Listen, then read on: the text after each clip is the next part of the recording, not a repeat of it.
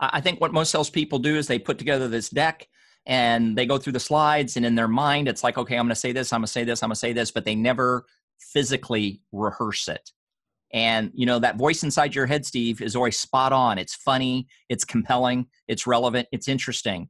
But when you actually stand up and have to move around and articulate, um, it's a different voice inside of you. So I think probably the biggest and simplest mistake, you got to rehearse. You actually physically have to rehearse your presentations. Welcome to Outside Sales Talk, where we meet with industry experts to learn the strategies and tactics that make them successful. I'm your host, Steve Benson, and I've helped thousands of salespeople all over the world crush their quota. Today, I'll help you crush yours. Welcome back to Outside Sales Talk. Today, I have Tim Wackel with us, and he's going to cover the anatomy of a lousy pitch. So, we're, we're going to try to take a fun look at some of the worst presentation habits and how you can identify and avoid them. Tim is the founder and president of the Wackel Group. It's a training and consulting firm based in Dallas, Texas. He's an expert business to business sales trainer, keynote speaker, and executive presentation coach. Welcome to the show, Tim. Thank you, Steve. I'm glad to be here. So, how in the world did someone like you become a presentation coach? so that that's a great story, Steve. Um, I started this practice uh, almost 19 years ago, and I was doing, you know, exclusively B2B sales training. And um, after a couple years, one of my uh, biggest clients, one of my favorite clients, came to me and said, "You know, Wackel, we love the programs on prospecting, on objection handling, on discovery, on moving deals through the pipeline. We want something on presentation skills." And I said, I, I don't have anything. Come on, you know, just figure it out." And they said, "Well, how about if we, how about if we would pay you some money? We'll put you on a retainer." and we would like for you to develop a presentation workshop. So that was really the beginning, Steve, as I was able to take uh, several months and just really dive into the research, uh, watch countless videos, read several books, and I was able to distill all of that information into what I believed and what my what my customers believe is a real simple, straightforward six step process. And so ever since then, I've been doing a lot of work with presentations. Um, it's a lot of fun and it's a lot of rewarding and you know, I get to see thousands of these things a year. So let's do it. Awesome. And what are the biggest mistakes you see salespeople make when preparing for a presentation? So that, that's another good question. You know, the biggest mistake, Steve, is most salespeople have not used any kind of a process or any kind of a roadmap for organizing their content. So, uh, you know, when I'm coaching executives and salespeople before a big presentation, you know, we'll be going through the deck and it's like, well, why is this slide here? And it's like, well, my boss likes that. And, and what about this slide here? Well, that's from marketing. So what they do is they organize their deck uh, by just using slides. So you get this bastardized collection of ideas, and then they get up in front of the client and, and they choke. Um, and, and it's not that they're bad salespeople, it's just that it's like one, two, three, the color red and the smell of orange, right? It's like, well, that doesn't make any sense. And so not having a, a roadmap for really understanding how to create a presentation. At the end of the day, I tell people look, create the presentation, design it in analog, deliver it in digital. Don't design it in digital. The, the first thing they do is turn on PowerPoint. That's the last thing you should do. What's your story? Let's figure out what your story is, and then we'll figure out the visual aids later. That makes a ton of sense. I mean, if, if, you don't have a narrative behind what you're trying to say and communicate in your presentation and sales, you, you just you the the thread isn't there. It, it it's uh, it doesn't come out, come across the same. And I've and I've seen a million presentations that are that are kind of jumping around all over the place. Yeah, I mean, um, you sit there in the audience and you think to yourself, "There's a pony in there somewhere, but I don't know where the pony is." Yeah, absolutely. Um, I get when you when you start to build a narrative and make a presentation is you start trying to figure out how to tell your story what, what are the steps that you take to do that if you're just starting from scratch so um the six that so I'll, I'll just walk you through the six steps it's not like this was given to me on a mountaintop the, the way we encourage people to go about attacking a presentation step number one steve is you got to know your audience and and this ends up being kind of a challenge because oftentimes uh, reps are asked to come make a presentation and they're eager. It's like, oh man, I'd love to do this. and they don't know enough about their audience. And if you don't know enough about your audience, it ends up being a bit of a fishing expedition, mm-hmm. right? If all you know about your audience is kind of like name, titles, and email addresses, you show up and you talk a little bit about this, a little bit about that. You know, it's the old show up and throw up, hoping something will stick.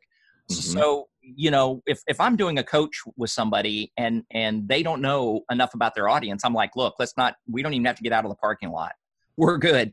We got to go back and really understand who's our listener, uh, what are their concerns, uh, what have they tried before, uh, what are they really trying to accomplish, what obstacles are they do they keep running into, um, who are the vested stakeholders, uh, and if we flush all that out, the, the more we understand our audience, the more on target our presentation is going to be. So, step one, Steve, is we really push on reps to, to go through a complete diagnostic, and we help them form that diagnostic, but a complete diagnostic of what's going on.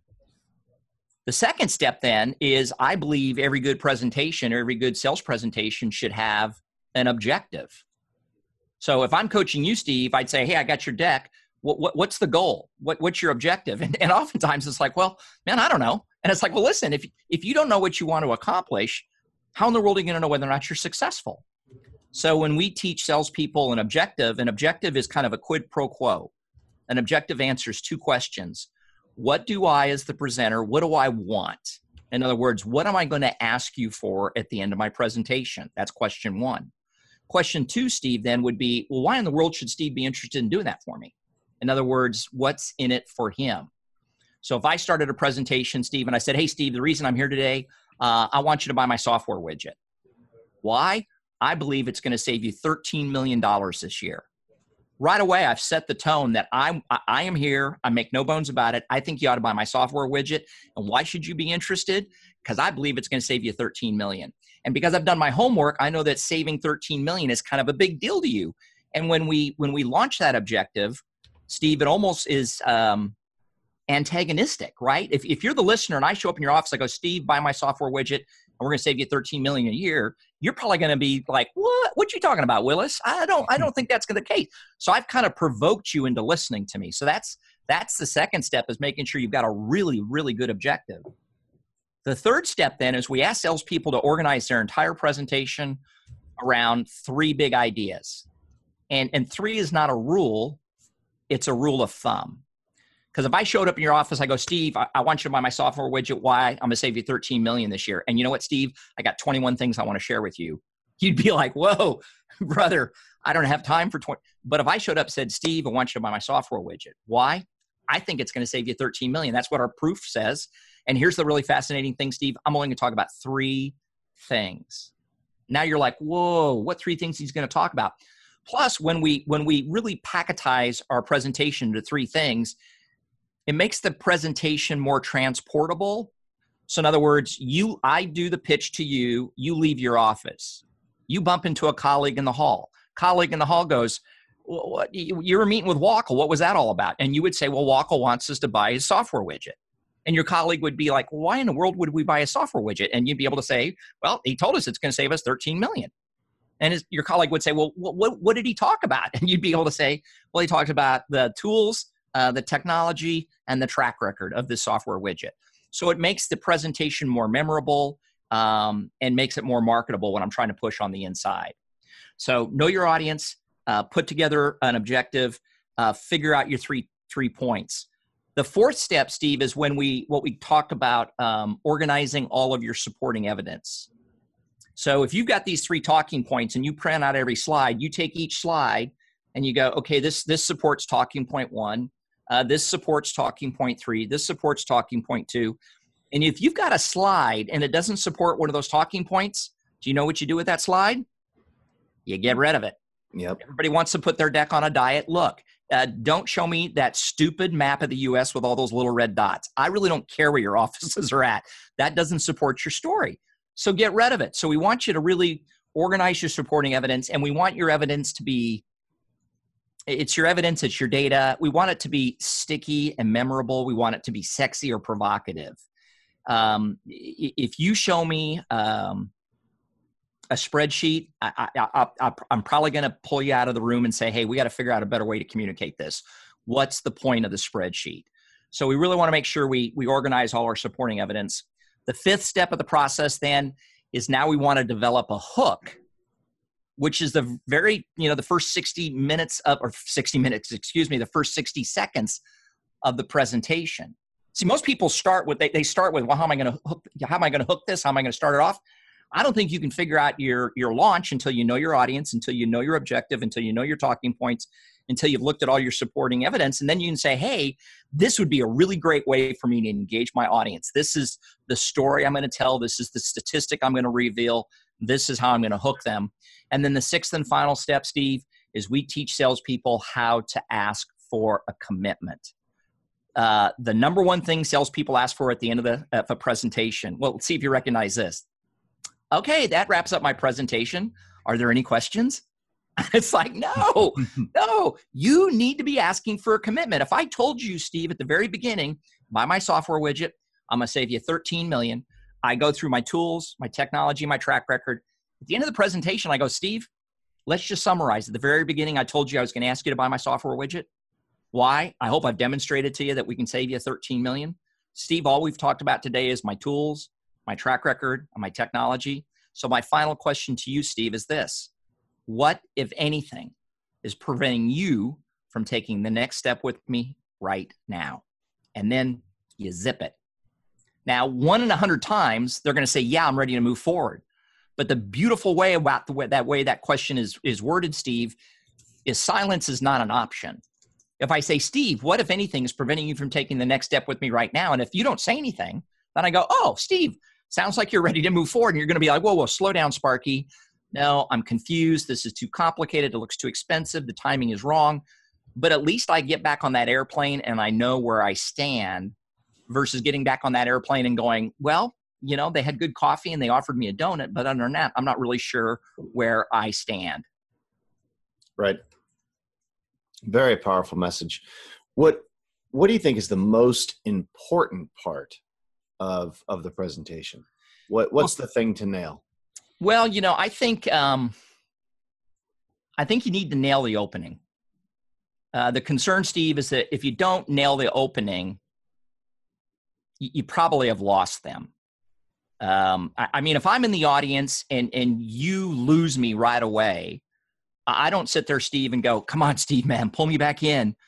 you know, if you lose me, Steve, I'm thinking about dinner plans. I'm thinking about what am I going to do this weekend? Do I have time to go out and hit balls tonight? I'm gone. So I think, you know, those first minute to two minutes, you've got to really, you got to come off strong and fast and you've got to literally hook them into the presentation. So, and, and when I coach salespeople, here's what happens. This is kind of the interesting thing, Steve, is that we all focus so much on the middle and we never think about the opening or the close. And so the opening, we kind of like, hi, my name's Tim. I'm president of the Wackel Group. And I'd like to start my, you know, thanks so much for being here. Let me start my presentation. Not memorable, not hooky.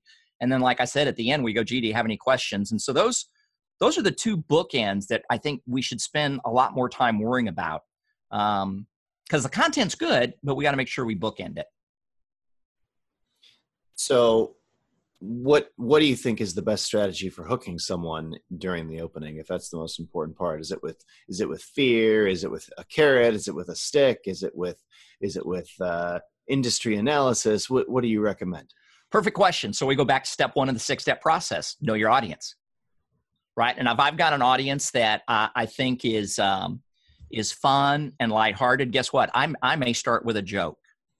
Um, I, I sometimes uh, coach people to start with a story, right? If you were sitting in the audience, Steve, and somebody was pitching to you and they started their presentation like this, you know, I got, I got up this morning at the hotel and, and I'm driving uh, to this meeting with you, Steve, and, and the strangest thing happened to me. You're going to be going like, what? What strange thing happened? So using humor, telling a story, um, sharing some sort of uh, mind-blowing fact using a quote from someone inside their uh, their organization or sometimes steve i'll even do uh, on this date in history.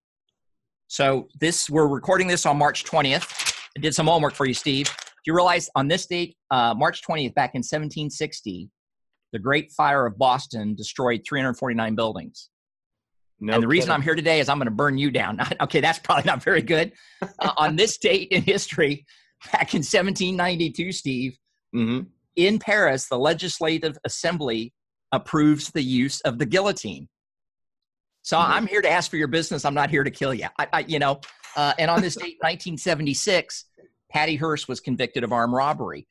So these are like fun, random facts that if you're in my audience and I, I throw something like that at you, in those first 30 seconds, you're going to be like, hey, this is this is kind of different. This might actually be fun. So those those are some of the ways we teach people to grab that attention. You know what else happened on this day in history? Um, in uh, I think it was uh, Pensacola, Florida, 1951. My mother was born. Really? Well, congratulations and happy birthday, mom. I know, right? I've got call, calling her is actually on my on my lunch plans here in about a half hour. So, well, make sure you got a good hook, okay, brother. I will. I will.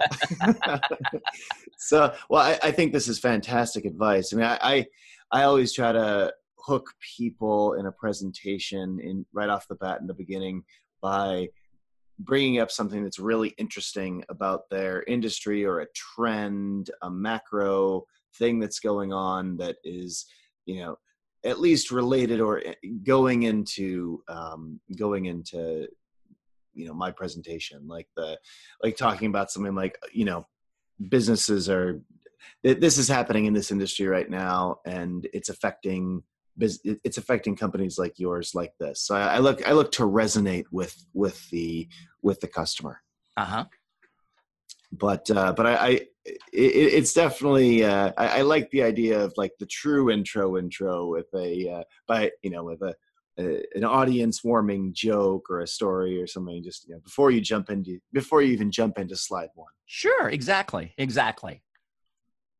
So what would you say the uh, what's the best way to once you've grabbed that attention what's the best way to transition in a way into the middle in a way that keeps that attention you know i think if you continue to go back and hammer that objective so once i've hooked you steve and then i've made this bold claim my bold claim is i believe i can save you 13 million all you have to do is give me a purchase order if i keep bringing it back to that bold claim um, we are very focused on where we're trying to get to. Because again, if you really believed I could save you 13 million, you would have already given me that purchase order.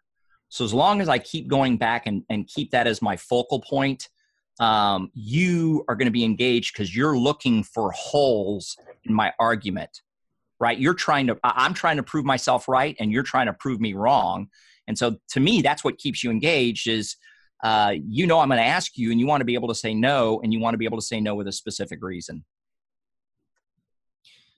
So, what are some tips or best practices that salespeople can leverage to create a more compelling presentation that keeps their listeners engaged and and gets them to believe that bold claim? So, I think um, you know, staying on point, being brief, being concise, and and i think you know using fewer words and using more images um, telling more stories using less data presenting more examples and case studies and and you know get away from the bits bytes and bandwidth and, and talk about real meaningful results. At the end of the day steve i'd say talk less about you and talk more about them. Talk about what you know about hey this is what we know about you guys. This is what we've heard. This is what we read on the website. And if you make it more about them and less about you, I, I mean, that's just kind of like social skills 101 that a lot of us need refreshers on. Yeah. And, and, and for me, the, the key for doing that is listening to discuss to, from before you even start presenting and during your presentation to get them talking about their problems, their pain. Why is this important to them? um, how much does this cost them trying to get to the, the a deeper understanding and getting getting them to say yeah this this is co- this cost me you're you're right this cost me 13 million dollars a year if i if i consider this this this and this right um, sure and if the answer is your your your thing or your the your product or service will solve that problem then yeah you you that that proves out that 13 million uh, bold claim that you that you're making at the beginning. So it's all, exactly, it's all about exactly. getting them getting them to talk and and, and kind of uh, be open and, and think it through. And and that I think that uh, you know, salespeople should should spend most of their time listening and less of their time talking. You know, and, and, and that that's a great point. And then in listening to you play that back, Steve, the other thing I really want your listeners to grasp is that when you put together this objective, it has to be specific. In other words, I, I, hear reps, you know, they they they hear objective, they work on it, and then they show up and they and this is what their objective sounds like. Hey, Steve, the reason I'm here today, I'm going to ask you to buy my software widget. Why? Because it's going to save you money.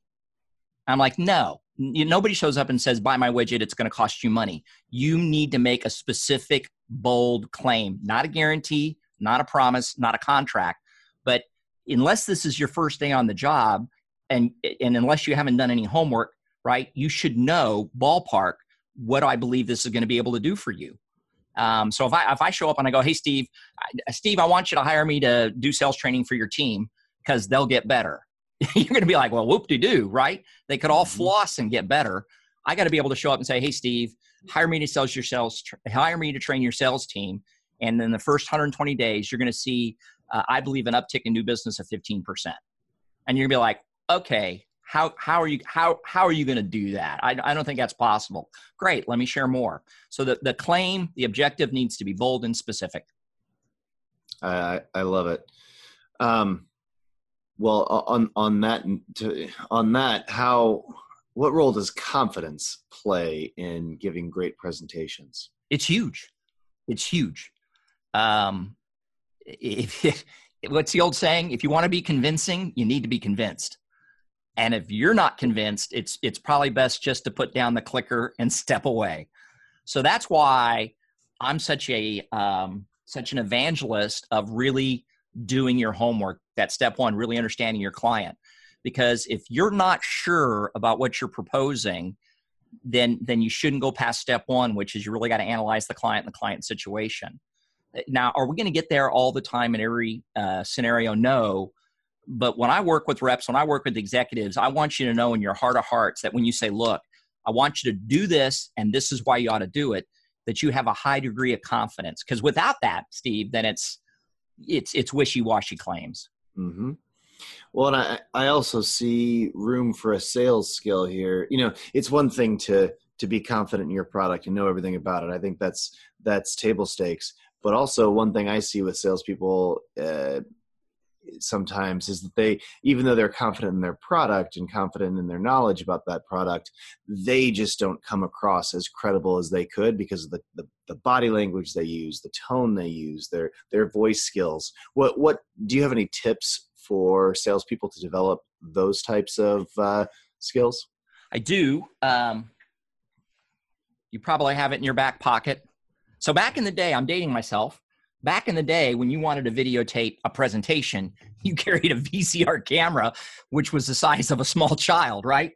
Today there's no excuse. You can either videotape a presentation or if that's awkward just audio record it and watch yourself and listen to yourself. When we when we do these presentation boot camps that's probably one of the most powerful things we do steve is we we tape you and then we play it back.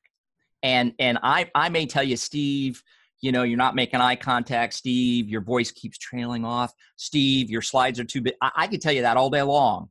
But if I just let you watch yourself presenting and I go, Steve, what do you think? You're going to go, man, I'm not making eye contact. Boy, my voice keeps trailing off. My slides look way too busy. Uh, I keep rocking back and forth. So oftentimes, uh, we are our biggest critic, and and the thing is, we're not we're, we're not taking advantage of technology to be our own critic because we don't look how we think we look and we don't sound how we think we sound. You know, when it comes to prospecting, I ask, I ask reps all the time in a prospecting workshop, have you ever listened to one of your voicemail messages? And they're like, yeah. I go, would you ever call yourself back? And they're like, no. And it's like, well, if you wouldn't call yourself back, why would a customer call you back?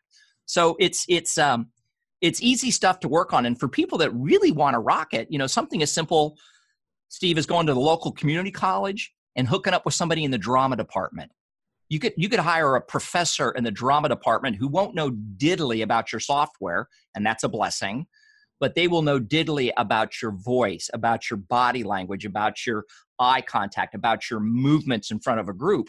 And and you know 50 75 bucks an hour you spend two or three hours with this person and you will significantly impact your game.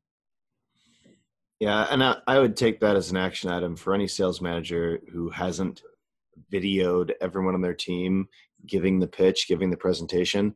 I I think that that's a really valuable activity to just you know have have someone on the team um, just sit sit down, get it all set up so they can come in and pitch to you and video the whole thing, and then play back the video and and talk about it. You know, and just talk about it, discuss it. And there's yeah. different learnings for every rep that will come up, but um, yeah, I, I think it's a really valuable and powerful uh, tool for, for for the people on your team that give presentations to to actually just take the time to sit down and coach them on this and I and I'll do I'll do a forecast right now for all your sales managers listening that are going to do this. Here's what you're going to see. Um, the first slide of the deck is going to be that stupid slide that has your company name, your logo. It's going to have today's the date, and it's going to be company confidential. Get rid of that. That is not a slide. Okay. You're also going to see your reps not make eye contact. You're also going to see your reps talk too much about them, not enough about themselves. And you're going to see that stupid slide at the end of the presentation that says, Any questions? Thank you. So that's that's my forecast. If you just work on those few things, you're going to move the bar. Um, so let's talk about how a salesperson can win the approval of their prospect. What what's the talk about the secrets to getting buy-in at the end of the presentation? So, uh, so that uh, that to me, Steve, boils down to what is that closing question going to be? Like, I want my first thirty seconds to be rock solid with, "Hey, on this date in history," or I want to tell a funny story. I, I think the last thirty seconds have got to be absolutely memorable. And again, uh, my close is always the same. My close goes back and revisits the objective. Hey, Steve, um, we're going to wrap up the presentation. Let's revisit the objective. I told you the reason I was here today was I wanted you to buy my software widget. Why? I think I, you know, demonstrated to you we can save you 13 million. Then you go back and you highlight your three talking points. And Steve, all we talked about today was tools and technology and track record. So, Steve, in concluding today, I have just one final question I'm going to ask you. What, if anything, is preventing you from taking the next step with me right now? That to me puts it all puts it all in one neat package. It bookends a presentation and uh, I think you get your highest chance of success of getting a yes at that point in time. I love it. Such so, such a powerful skill that every every salesperson needs. Um, well, I'd, I'd love to jump into a short question, short answer session. Sure. I call it sales in 60 seconds. Um, first question What is the top presentation mistake salespeople have the most trouble overcoming? Um, I would tell you it's rehearsing. I think what most salespeople do is they put together this deck and they go through the slides, and in their mind, it's like, okay, I'm going to say this, I'm going to say this, I'm going to say this, but they never physically rehearse it. And you know that voice inside your head, Steve, is always spot on. It's funny, it's compelling, it's relevant, it's interesting. But when you actually stand up and have to move around and articulate, um, it's a different voice inside of you. So I think probably the biggest and simplest mistake, you got to rehearse. You actually physically have to rehearse your presentations. So true. Do you have any tools that you would recommend to improve the visual impact of a presentation? So visual impact, I would tell you, um, darker backgrounds versus lighter backgrounds i would tell you use bold colors i mean a lot of a lot of you are trapped because you've got some sort of corporate template i get that but if you have any flexibility bold colors um, darker colors, um, more pictures, less text, right? If I'm pitching you to come to Hawaii, I could have the words beach, surf, and sunset on a slide. That would be a very easy slide. But if I had a picture of the beach, a picture of the surf, a picture of the sunset, I have more communication bandwidth. Um, and I would also tell you when it comes to the visual impact, I've got something I call my six by six rule of thumb. Again, not a rule, but a rule of thumb. If I look at a visual, if I look at one of your slides and it has more than six words across and more than six lines down, you need to get rid of it. You need to break that up. And, and again, you know, some people can pull that off, but the number one reason, Steve, reps are always turning and looking at their presentation is because they have war and peace, right? It's it, it, they're not using it as PowerPoint; they're using it as power paragraph. That's not what the tool was designed for. You just want bullet points, little trigger ideas that are going to allow you to elaborate versus, hey, let me just show up and, and read this to you. I mean, years ago, Steve, um, I discovered that if I can if I can take your deck, Steve, and if I can read it myself, then you don't need to show up. Why don't you just PDF this and email this to me? People want copies of my decks all the time, and I'll send it to them, and they'll call me and they'll go, "I can't follow this," and it's like that's right, because that's my visual aid. I'm the presentation. I'm the story. I'm the voice. This is mm-hmm. just these are just pretty pictures to kind of help you follow along. So that that's how I would encourage people from a visual standpoint.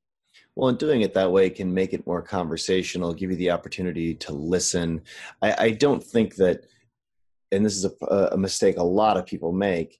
I don't think your leave behind deck that you that you give a, a, a prospect after you're done talking to them. I think they can kind of socialize around their organization. That they might sit down with their manager and walk through that needs to have the paragraphs that needs to be very specific but when you're presenting to them it doesn't have to be that way because you're there right you are so spot on because uh, reps are like what i gotta i gotta have two decks one that's like a presentation deck and one's a leave behind deck that's that's a lot of work. And it's like well if you're unwilling to do the work uh, you're the bottom 80% that makes the top 20% possible. So you're exactly right steve. You, you need to have two decks one that's a leave behind that has all the information and then a cropped slimmer version of that that you're going to use as your visual aid. You're, yeah, that's that's perfect wisdom.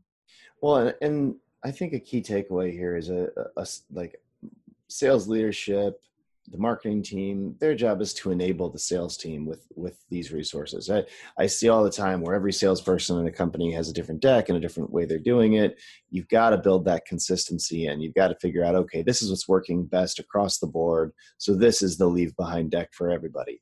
This is the this is the deck that we give to everybody. And sure you can add a slide take away a slide to, you know to customize it because you know what this customer's individual unique situation is but in like in general I, I, don't like it when companies you know try to make their sales reps make a new deck every time for every for every single thing. It's like we're, we're always selling the same thing. Like let's let's let's as a company make the best deck the best leave behind materials the best air cover materials um, and, and let's enable the sales team with those. Exactly. Spot on.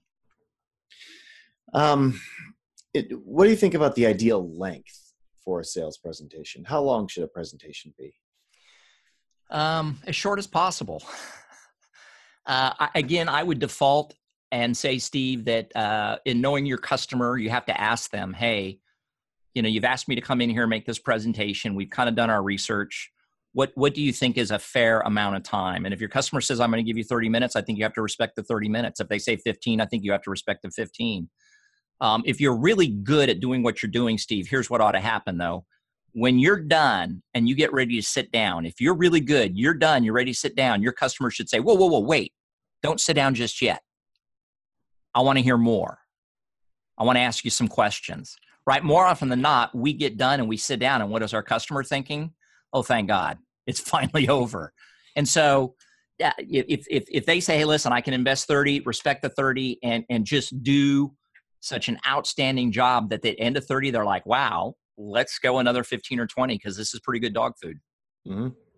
well and, and i think a key a key to keeping a presentation the right length is to not dive too deep into your features not dive into know, know if you're giving a product demo or a or kind of having a sales presentation a sales presentation needs to speak to the value that the company is going to get from the implementation of your product or service. It right. doesn't need to go into every detail, speed and feed about your product. It doesn't need to go into the here are the features. It should be here are the things that you're going to get from this.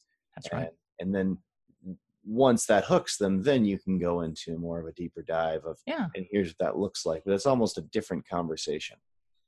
Yeah, I think you know you got to win their hearts first, and then you win their minds. Uh, I win your heart by you saying, "Yeah, that's something I'd really like to have. Now tell me how you do it. And too often we lead with, well, here's how we do it. And it's like, well, I don't get the end game. So win their hearts and then win their minds. I have to write that down. That's pretty good, Steve. Just second real time learning. I, have been jotting down a few a uh, few notes from this one too. This is this is great. Um, what's what's one key lesson that you've learned over your career uh, from training and, and giving all these sales presentations? Uh, you know, uh, we're not as good as we think we are. And there's always room for improvement. Um, and as much as we want to blame our products, our, our, our territory, our competition, our marketing department, our, con- our contract department, our sales manager, our spouse, the pollen, politics, we all want to blame something else. And trust you me, all those things can influence your success. But the one thing I've learned over the years, Steve, is the people that are consistently at the top of the class are the people that control their destiny by just working on themselves. Don't worry about anything else. Draw a circle around you. Work on everything inside your circle. If you if you if you're being the best you can be, I'll take you into battle every day. But if you're going to whine about features, if you're going to whine about competition, if you're going to whine about your territory, are you going to whine about the competition? I, you know, I can't help you all we can do is make you the best you can be and um, none of us are there and none of us will ever be there. You, i mean i've been doing this for over three decades brother. This is my office. I'm not doing this from my yacht okay? So i'm still struggling to figure all this stuff out. I uh so it's it's such uh such great advice such um what what, what do you think um what what do you think a salesperson should do when they experience a setback um get used to it because you know you're you're going to get sales setbacks. Uh, reps that come to me and say, you know, I got an eighty percent closure rate. I'm like, you know what? You're not competing enough, son. You need to be knocking on more doors. You need to be making more dials. You need to be going to more events um, because there's seven billion people out there, and if you're not getting rejected, um, you're not trying hard enough. And, and not that I want you to get rejected, but you know, you you gotta you gotta keep pushing forward. And um, don't take rejection personally. And, and that's hard trust you me. They're just they're not rejecting you they're rejecting your ideas they're rejecting your approach maybe they're rejecting your timing. But live to fight another day um, and and be smart about it. Have a process have a plan sell on purpose that's really what I, I teach people to do i want you to sell on purpose don't sell accidentally have a plan execute against the plan take your yeses and be thankful for no's because yeses and no's you can be incredibly incredibly successful it's the maybes. The maybes are when your children start getting skinny, and we want to get rid of the maybes. Uh, and and talk a little, a little more about that. How how can you how can you turn more maybes into yeses or nos? Because everyone uh, my, knows you can you can you can starve with uh, with a pipeline full of maybes. My my secret to get dealing with maybes is you take the candy away. If you can't get a yes, go for a no. So if, if you if you start ghosting me, Steve, I'll fire you. I'll fire you as a prospect. I don't tuck my tail and run. I'll call and leave you a voicemail and say, "Hey, Steve, man, I've been, you know, we put together this proposal. I really thought it made a great deal of sense for us to work together, but I've been trying for the last three weeks to connect with you, and you're not returning any of my emails, responding to any of my voicemails. And so I'm calling today for two reasons. Number one, I want to apologize for having wasted your time. I really thought this made a lot of sense. I thought you did too, but obviously it doesn't. So I want to apologize for having wasted your time. And number two, Steve, I, I want to let you know you'll never hear from me ever again. And I wish you nothing but the best. Now that takes chutzpah to do it, but you know what happens after you leave that voicemail? They call you back because they're like, whoa, whoa, whoa, slow down, Sparky. What do you mean? And I'm like, well, brother, you've been dark for, for the last 30 days. And it's like, well, because here's what happens, Steve. Stuff happens inside their organization. Somebody gets sick, somebody gets fired, um, a, a, project gets run behind and nobody says to themselves let's call the sales guy and bring him up to speed so it's right. only when you when you threaten to take the candy away when you threaten to fire them they're like whoa whoa slow down uh, we probably should have picked up the phone and told you this but quite frankly we've been busy and it's like okay cool let's just let's work professionally with each other though i'll be in touch with you and i want you to be in touch with me so that would be my tip is learn how to go for no Fantastic tip. Uh, as a, as a final takeaway, what should the field salespeople listening today do as a first step to start improving their sales presentations? Get a process, kids. You know, if you want to learn about my process, I'm more than happy to teach. But go out to Amazon, uh, uh, do a search on sales presentations, and figure out a process. Get away from the haphazard, random collection of slides and, and I think the word you used earlier, Steve, was narrative. What what is your narrative? Before, if, if you can't tell me what your narrative is, you don't need to start making slides. You ought to be able to just be able to communicate to me and say, Tim, the reason I'm talking to you today is this is what I want. This is why you ought to do it. This is what I'm going to focus on. And this is what our next steps ought to be. And if you can articulate that, we'll be fine. Fantastic advice. Well, I'm going to try to summarize what we've talked about today. Good luck. yeah, there's a lot, a lot to cover here. Um, so, first of all, uh, Tim has six steps to giving an effective presentation. Number one, know your audience. Who are your listeners? What are they looking for? The more you understand your audience, the better targeted your presentation will be. Number two, every salesperson or every sales presentation that a salesperson gives should have an objective. What do I want as the presenter? What is in it for the person you're presenting to? make a specific bold claim that will catch their attention not i'm going to save you money not i'm to you're to make more money because of this but i'm to save you 13 million dollars or i'm going to give you an ability to make 13 million dollars more. So it's got to be a bold claim and it's got to be specific. Three organize your presentation around the top three things that you want to talk about. Uh, it makes the presentation more memorable and easy to pass along to other people within the company. Um, number four, organize all of your supporting evidence.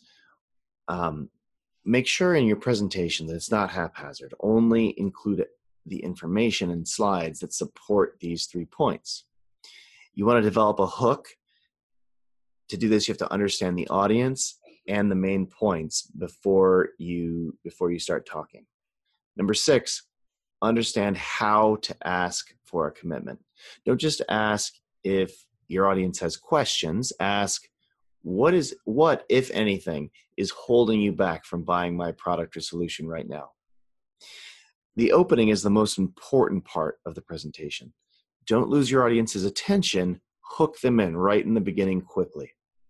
When establishing your hook, look to your audience and uh, and depending on that audience you can use humor you can tell a story you can have a mind-blowing fact um, tim uh, gave a cool tip uh, use on the talk about on this day in history just because it's so um, it, it's so it, it makes the presentation so uniquely tailored to them and it's and it's interesting tim's top presentation tips are to stay on point to be brief be concise use more pictures, and don't just focus on data.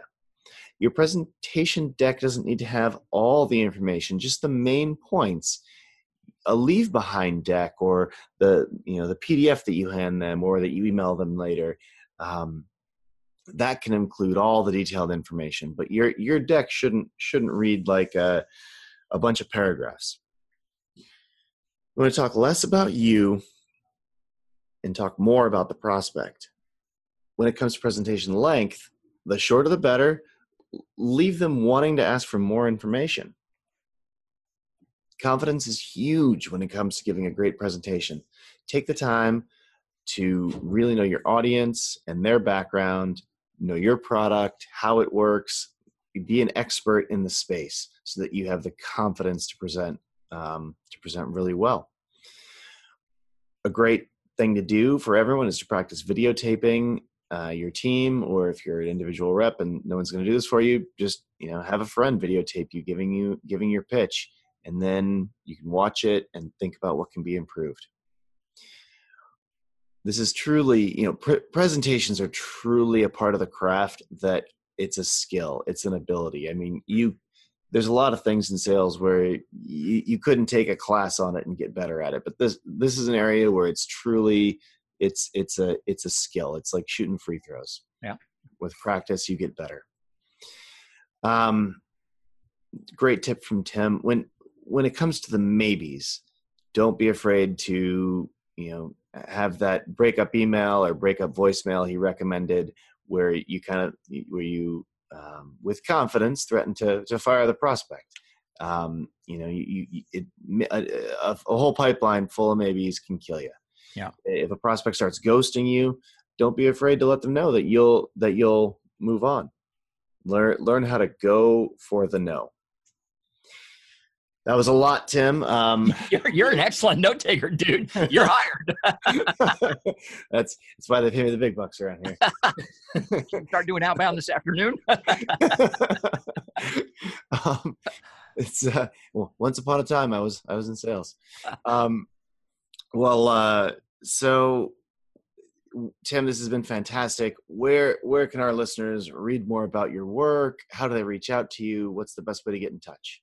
So a lot of different options. You know, the website, uh, there's there's only one like it, uh, timwackel.com. So it's T-I-M W-A-C-K-E-L, timwackel.com. Or uh, uh, hook me hook me up, connect with me on LinkedIn. I, I publish videos out there two or three times a week. Or just pick up the doggone phone and let's actually have an old style conversation.